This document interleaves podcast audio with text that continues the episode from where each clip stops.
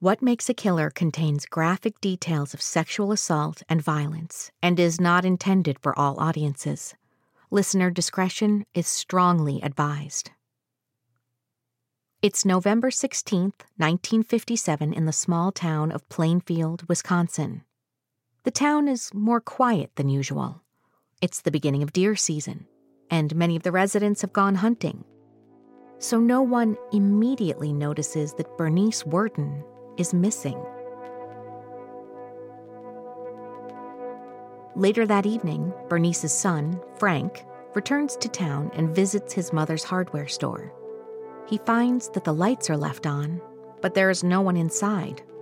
The cash register is open, and there are bloodstains on the floor. Alarmed, Frank alerts the authorities. Plainfield police inspect Worden's store and come across the last sales receipt. It is written for a local named Ed Gein. Police go straight to the Gein home, a two story white frame farmhouse sitting on 150 acres of land. The resident is a 51 year old bachelor and a recluse.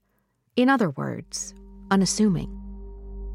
But police never would have predicted what they would find behind the doors of his farmstead. One of them turned on his flashlight and beamed it around and saw this object that was hanging from the rafters, which at first they thought was some kind of gutted deer. They realized to their incredible horror that it was a woman's corpse that was hanging by its heels. And it didn't stop there. Hidden inside the rural farmhouse was a trove of human remains curated by Gein. It was a house of horrors. There was a lampshade made of human skin. They found the, the remains of 12 human heads, gloves made out of the, the skin from a corpse's fingers. The grisly discovery on the Gein farm was unfathomable to a small Midwestern town let alone 1950s America. The citizens of Plainfield couldn't believe that a ghoul had been living amongst them this whole time. You think of this happening, you know, now, it'd still be shocking. But back then, in a small, tiny rural community, it was breathtaking. This is what makes a killer a 12 part series that chronicles the lives and crimes of the world's most notorious killers. I'm your host, Jennifer Natoso. In every episode, we'll trace a killer's origins, examine their behavior, and follow their path to bloodshed. In this episode, we'll discuss Ed Gein, the butcher of Plainfield.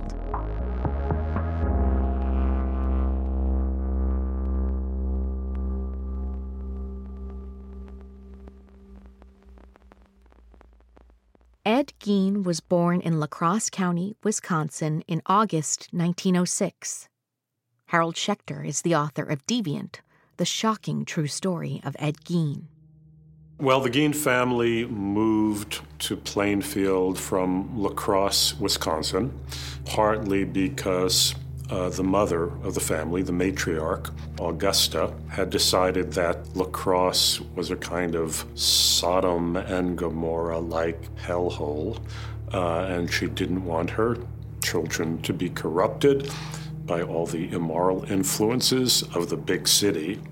Needless to say, La Crosse was not a particularly big city, but they moved to a remote farmhouse about six miles west of you wouldn't necessarily say downtown Plainfield because there was no uptown Plainfield. Plainfield resident Max Harrington says it was a pretty modest town. It's uh, not the largest city in the state of Wisconsin, but it's plenty big enough for those of us that live here. Plainfield was a very remote, isolated, featureless little village. A state guidebook at the time described it as totally nondescript. The population was very small, uh, never more in its history, I think, than seven or eight hundred people. You know, probably the entire population of the village could have fit into a New York City apartment building. The family lived on a 150 acre farm. It was located in a quiet scrub oak area with a creek where some residents would fish.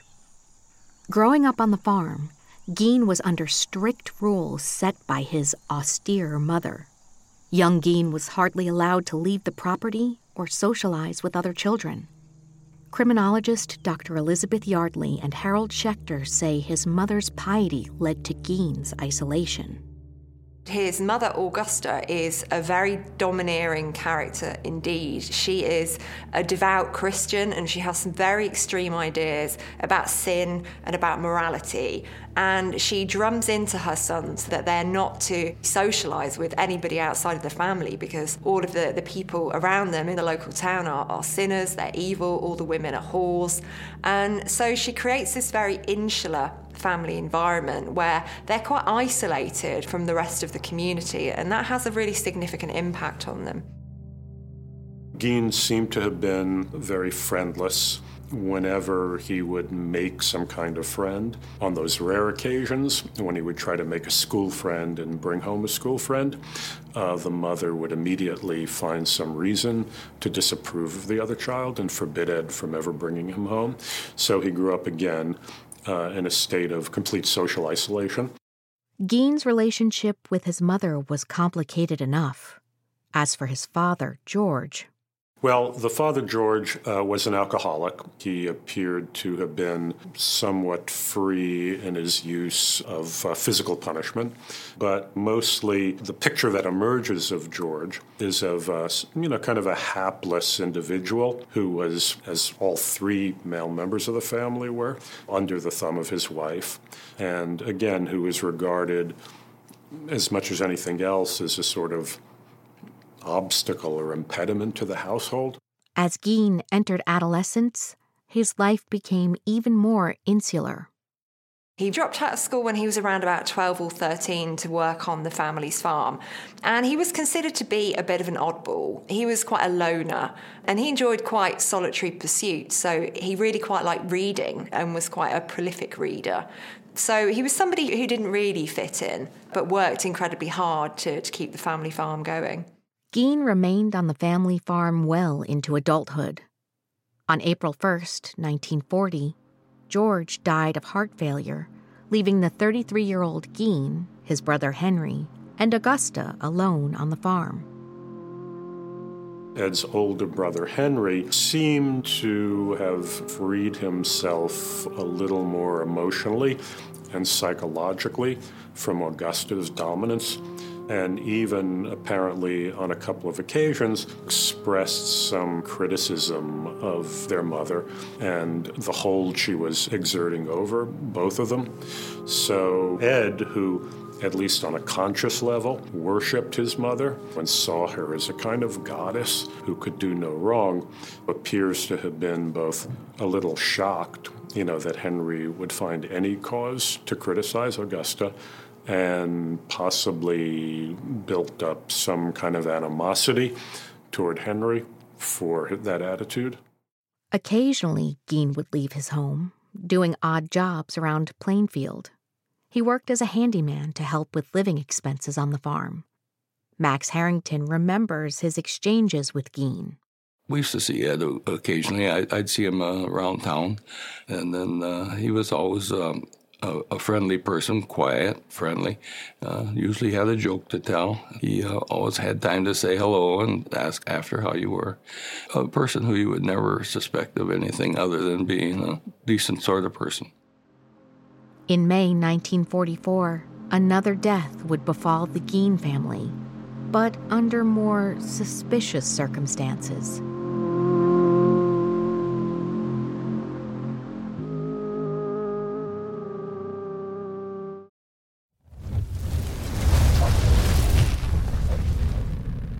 Gein and Henry found themselves combating a brush fire on their farmland that had gotten out of control. Ed and Henry were out there trying to put out the fire, and uh, they got separated, and Ed could not locate Henry, and he went and got help. But then, after getting this help, he led the other people directly to where Henry's body lay and there were some mysterious bruises on Henry's head. Anyway, the official verdict of the medical examiner was that Henry had died of a heart attack while fighting this fire and had injured his head when he fell and hit a rock. But afterwards, when Gein's crimes were uncovered, there was a lot of talk that perhaps uh, Henry had been a victim of Ed's, that Ed, in fact, had killed Henry partly because of Henry's criticism of Augusta.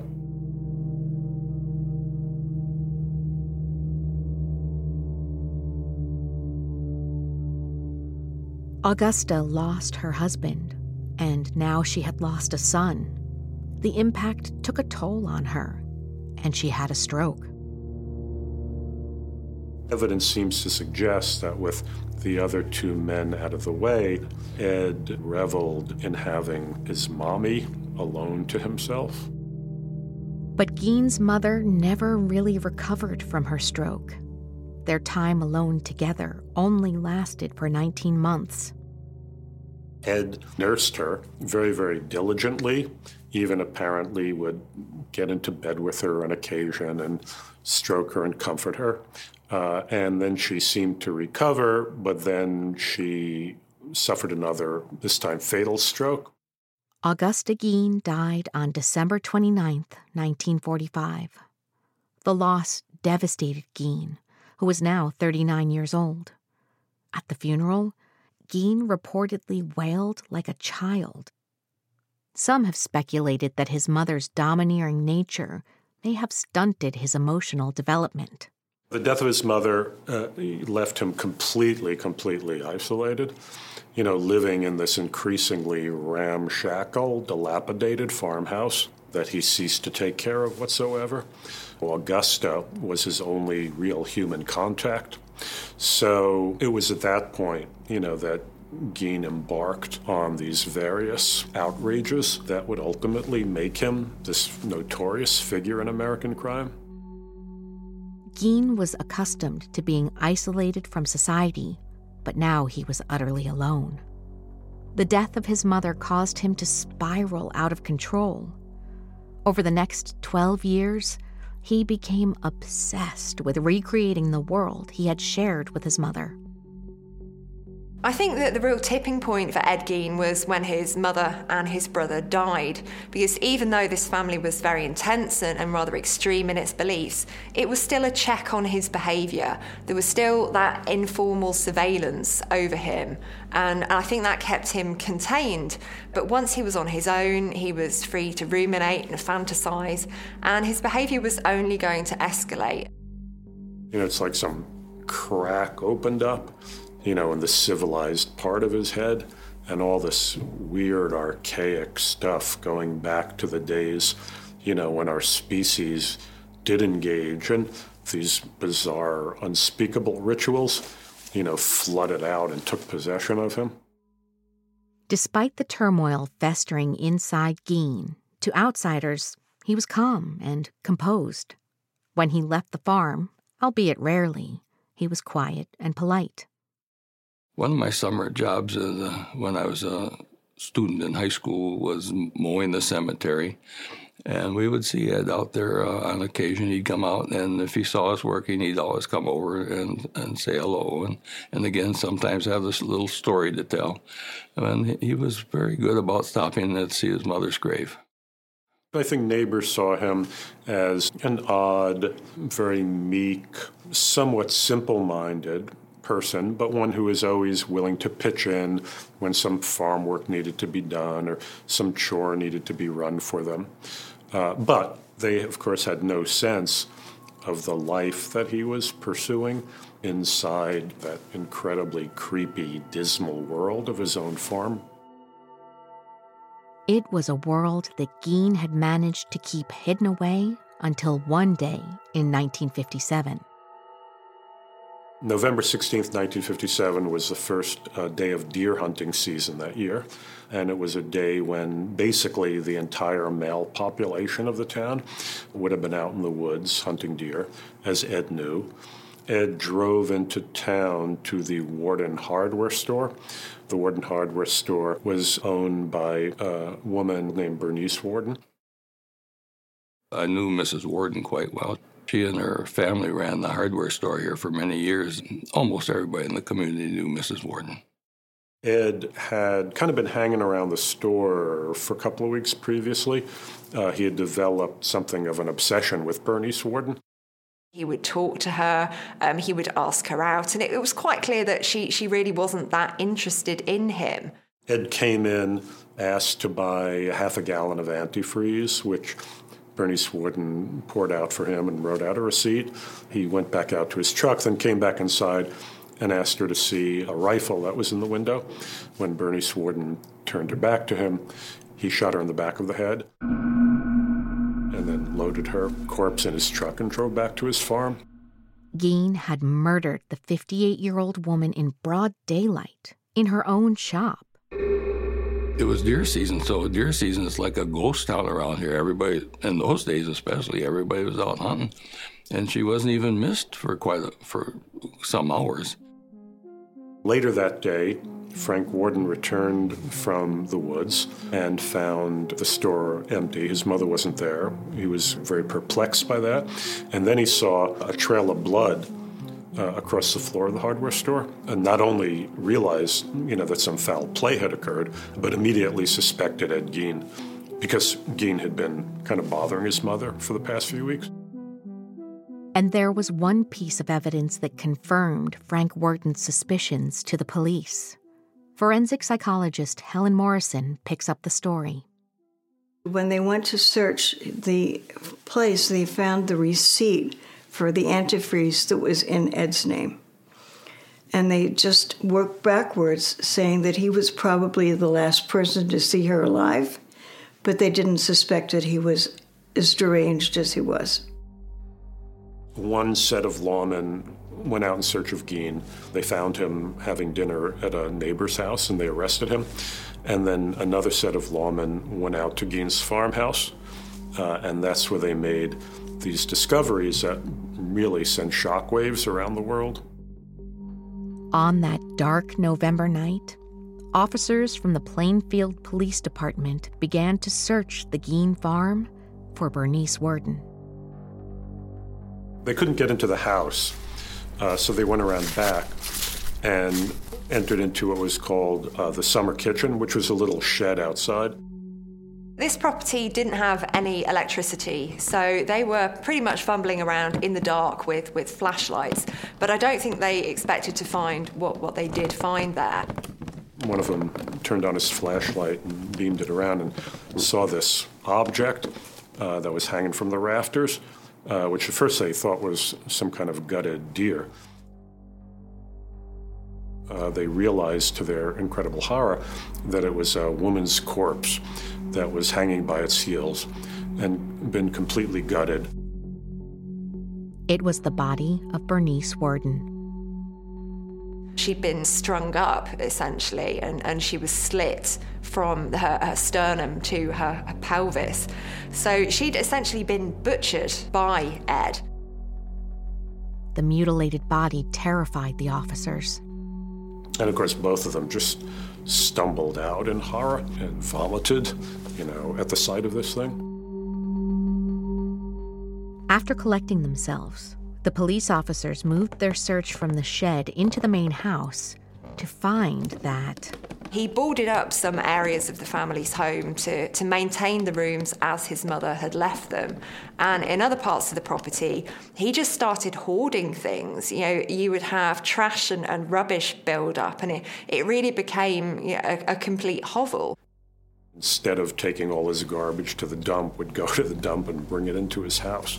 It was just this incredible chaos of trash and garbage. But there was more than just household waste. It was a ghastly tableau. Amid all that wreckage, they discovered these uh, incomprehensible, unspeakably awful objects that had been fashioned out of human body parts. There were chairs that were upholstered in human flesh. There was a lampshade made of human skin. They found the, the remains of 12 human heads, gloves made out of the, the skin from a corpse's fingers. There was a jar containing human noses. There was a box full of female genitalia, some of which had been painted and tied with ribbons. There was a belt fashioned out of female nipples. There was a shade pull made of human lips. They found all types of things that belonged to people that were no longer people.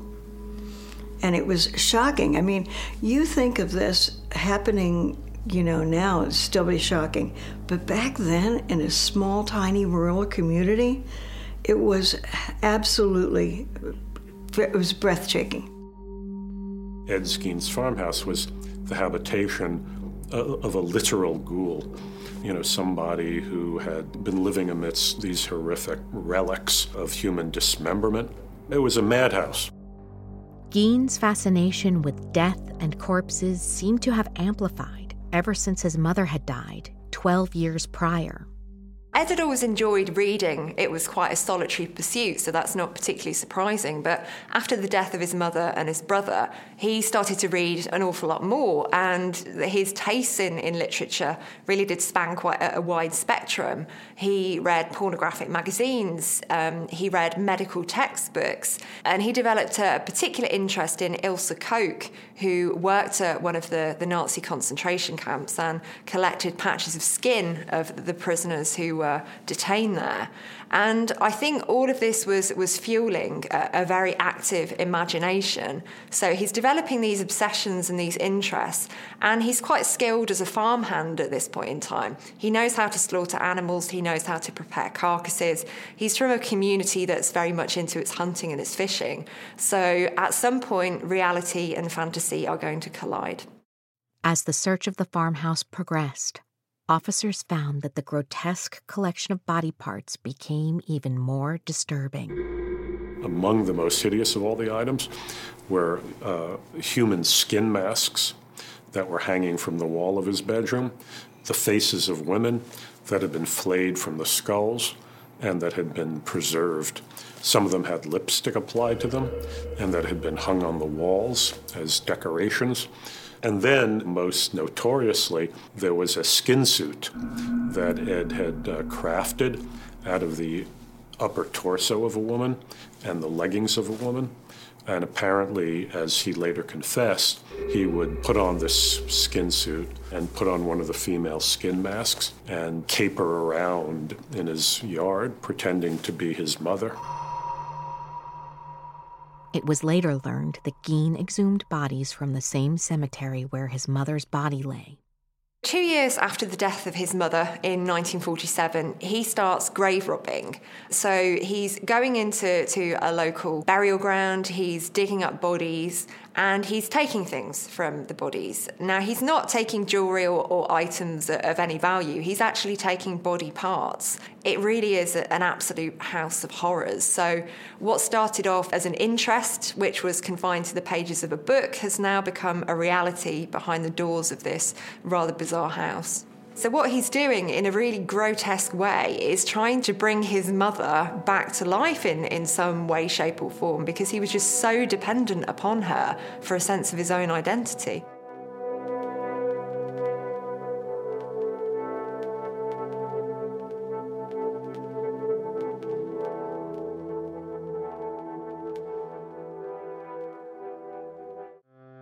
With Gein in custody, officers continued to scour his home. They soon discovered inside a paper bag the severed head of a woman who had been missing from Plainfield for three years. There had been a female tavern keeper named Mary Hogan uh, who ran this roadside tavern outside of Plainfield who had disappeared very, very mysteriously. In those days, we had 18 year old bars where uh, teenagers could go in and have beer. Uh, and uh, she ran one of those. It was a, a, kind of a modest place, to be very kind.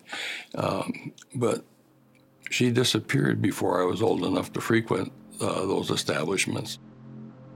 Gein had murdered Mary Hogan in December 1954, three years prior to killing Bernice Worden. I think there was some sense in which he associated her with his mother.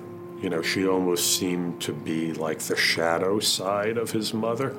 And I think in killing her, again, he was both enacting some kind of homicidal rage toward his mother, but I think also there were times when he just ran out of suitable female corpses and had to make his own. Back at the police station, detectives were trying to get the reclusive Gein to talk. Well, for the first day after his arrest, I think Ed felt like a, a, bit of a fish out of water. He didn't quite know how to react. But he did start talking after about 24 hours. And the first thing he said was that he wanted an apple pie with a slice of cheese on it. And that really does show the, the emotional immaturity of this guy. And when you've got somebody whose development stops at a particular point, they they don't develop those complex emotions that enable them to empathize with other people or to think through the consequences of their actions. So what you've got here is a, a teenage boy in a man's body, and he was capable of some some really terrible things. Gein soon began to open up to investigators. When the uh, police first broke into Gein's house and discovered this crazy mass of body parts, their first assumption was Gein was a serial killer.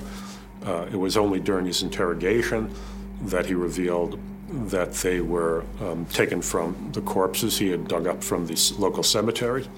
And people, in a way, had a harder time believing that than that he was a serial killer.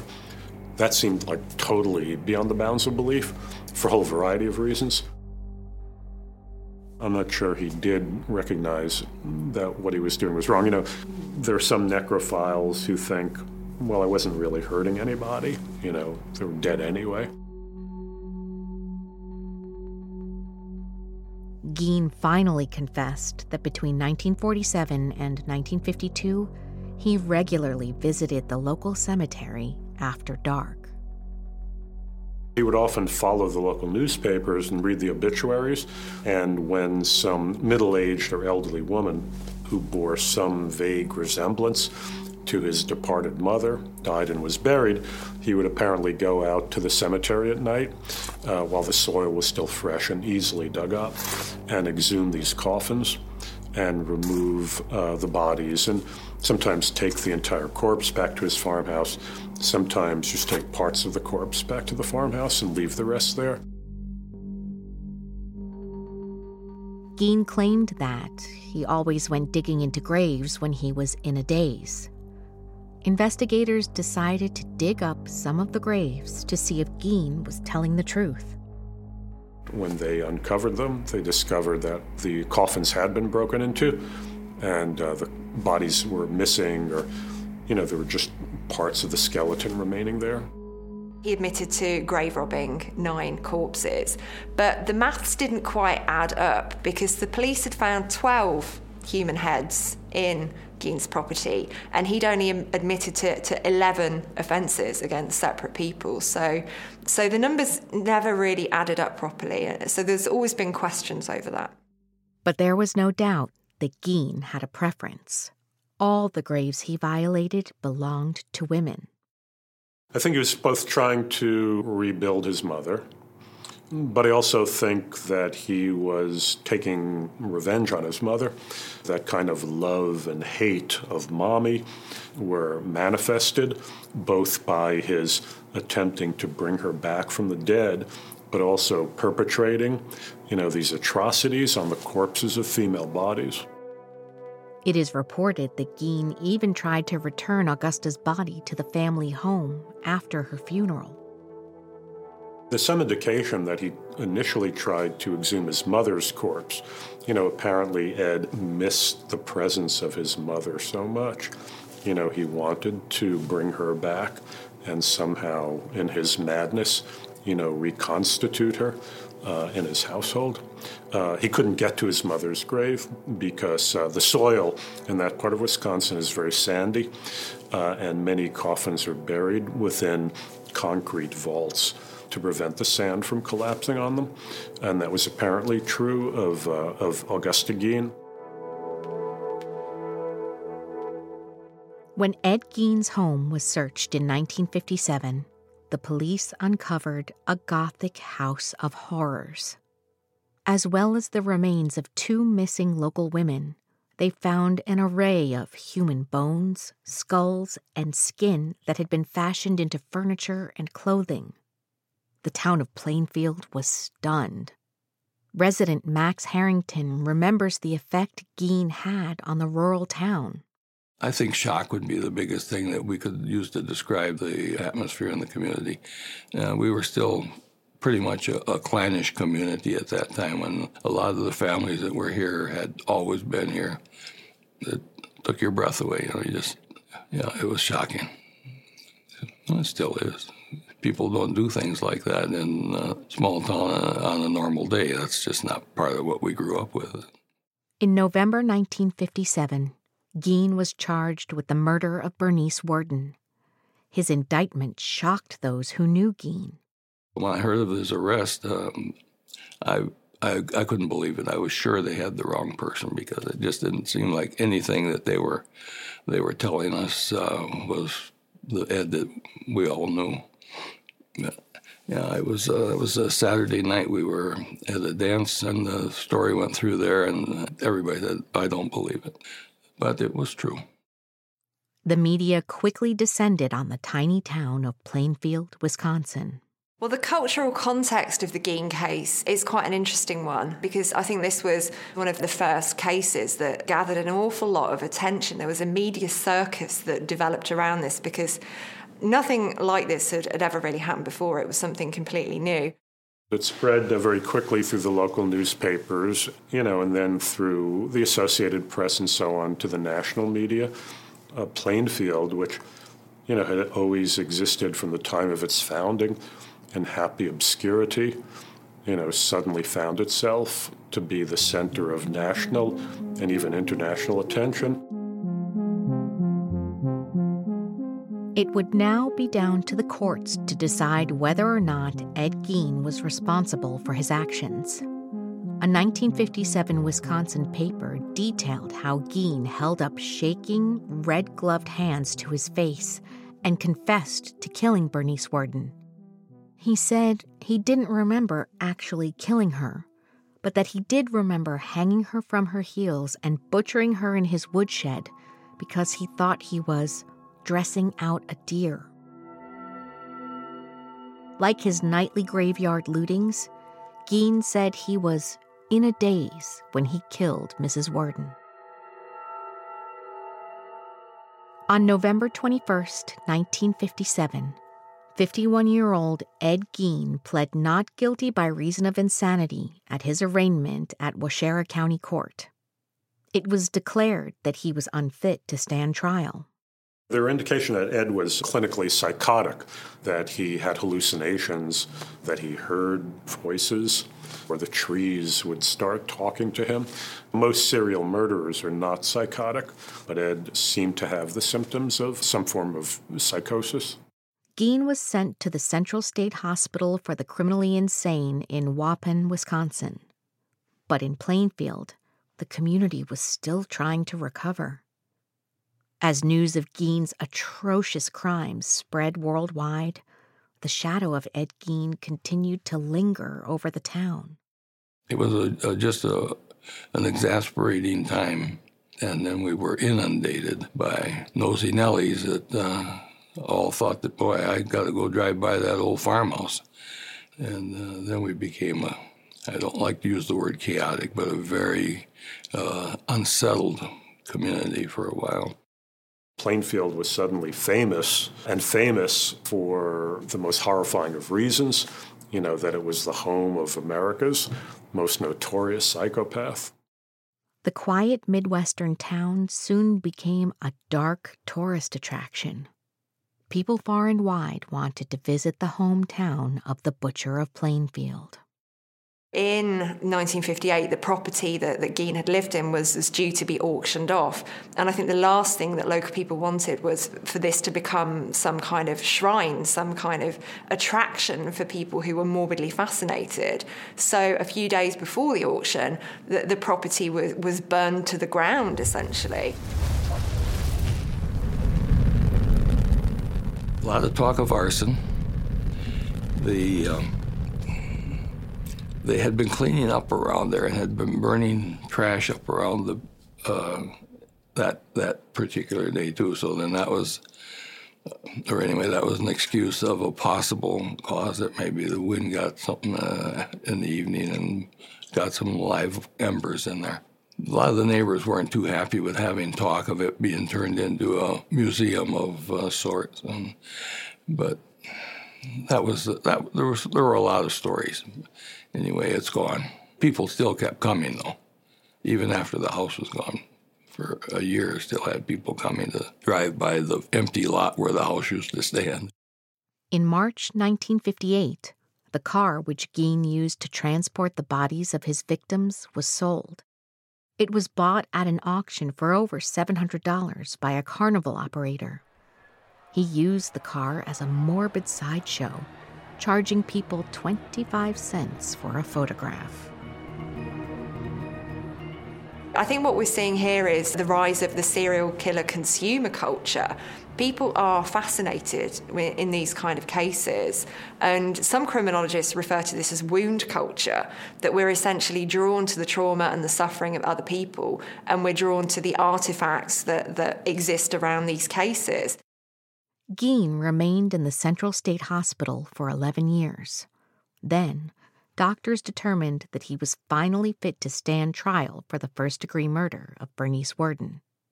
The trial lasted for a week, and on November 14, 1968, Judge Robert Gollmar had reached a verdict. He was tried and found guilty of the murder of Bernice Worden, but then he was judged insane and stuck back in the mental institution. I think that was possibly somewhere where he may have thrived because he had structure, he had a routine, he had people watching over him and looking after his needs. Forensic psychologist Dr. Helen Morrison interviewed Gein during his time at the hospital. The Gein she encountered in the hospital was in stark contrast to the monster she had heard so much about. I was working at that time as a staff psychiatrist and I was covering uh, all the units. And when I was asked to go over to see this person, uh, I went over to see it and I saw Ed Gein. He was not at all coherent. He was such a little person um, that I found it hard to picture him as the person who'd committed all these homicides. He lived there very peacefully. He never caused any problems, never had any any type of behavioral thing, no type of, of, I guess you could say consequence for bad behavior. On July 26, 1984, Ed Gein died of lung cancer. He was 77. He was buried next to his mother in the Gein family plot the same cemetery he desecrated during the height of his gruesome years. Max Harrington would prefer that people move on from Plainfield's grisly past we really wouldn't care to have that be a, our claim to fame. You know, we we've uh, turned out lots of doctors and uh, architects and and some really good people out of our schools here. We're very proud of them. We'd rather be known for uh, a tremendously good population than to be credited for only one issue. Unfortunately, Gein's crimes have left a lasting impact on the small town. Just like the carnival operators of the 1950s, people driven by morbid curiosity still try to get their hands on Gein related souvenirs. In the year 2000, uh, somebody was found to be selling parts of the, the gravestone that had been erected at, at Ed Gein's grave. They keep putting up headstones, and the headstones keep disappearing. There's a whole category of collectible that has come to be known as murderabilia, and Gein relics are particularly prized among people who collect that kind of morbid relic. It's been over 60 years since Gein's horrific crimes, and he has only grown in infamy into a figure in American folklore, a killer of almost mythic proportions. His legacy has inspired films, books, and music. At the time the Gein crimes were being revealed in the press, there was a writer of pulp horror named Robert Bloch who had moved to Wisconsin to be with his wife's family. And at some point, when Gein was being interviewed by various psychiatrists, all these headlines in the papers were trumpeting the fact that Gein had been motivated by these deranged Oedipal conflicts. You know, that he was this desperately sick mama's boy, you know, who was perpetrating these atrocities on middle aged women, you know, who reminded him of his mother. And uh, this caught the attention of Robert Bloch, who decided this could potentially make the basis of a, a good horror novel, and that became the book Psycho. In the book Psycho, uh, Norman Bates actually, after he's arrested, compares himself at the end of the book to Ed Gein. So the connection is made very, very explicit there in the book. Uh, anyway, uh, Psycho, as we know, became turned into one of the great classic horror movies of American cinema. But Gein's crimes were very real. He was a man with an unhealthy obsession with his mother, who murdered two women and created a collection of gruesome keepsakes in his house of horrors. We think of Gein as this notorious American serial murderer, but in many ways he doesn't really fit that profile. You know, for example, he, he wasn't a sexual sadist in the way John Wayne Gacy or Ted Bundy were, or Jeffrey Dahmer. You know, he wasn't driven by that particular form of deviance. Evil is something that, you know, professionally people don't believe in evil, but I truly believe that he was evil.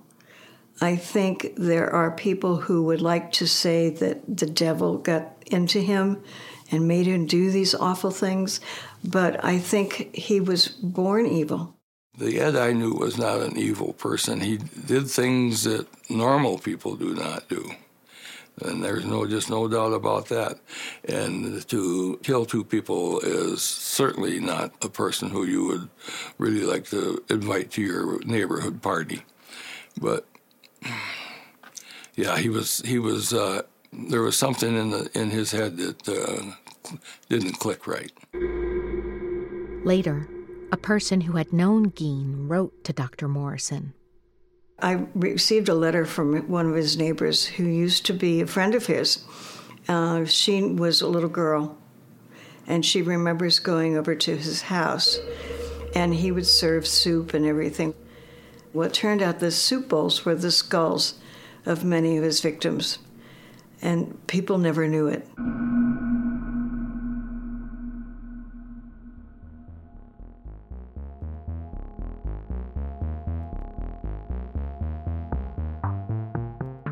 What Makes a Killer is an Audioboom original series in production with Woodcut Media and hosted by me, Jennifer Natoso. This series is produced by Audioboom's Casey Georgie, Rachel Jacobs, Blair Payton, Karen Bevan, and by Nick Mavrodakis for Woodcut. Original music by Ben Krejci and Daniel Birch. Recorded by Greg Cooler at Listen Up Studios in Atlanta. Executive producers for Woodcut are Kate Beal and Janal Patel, and for Audioboom are Brendan Regan and Stuart Last. A special thanks to the friends and families of victims willing to share their stories. If you haven't already, don't forget to follow us on Spotify or subscribe on Apple Podcasts, Stitcher, or wherever you find your favorite shows. If you have some time, please leave us a review. Thank you.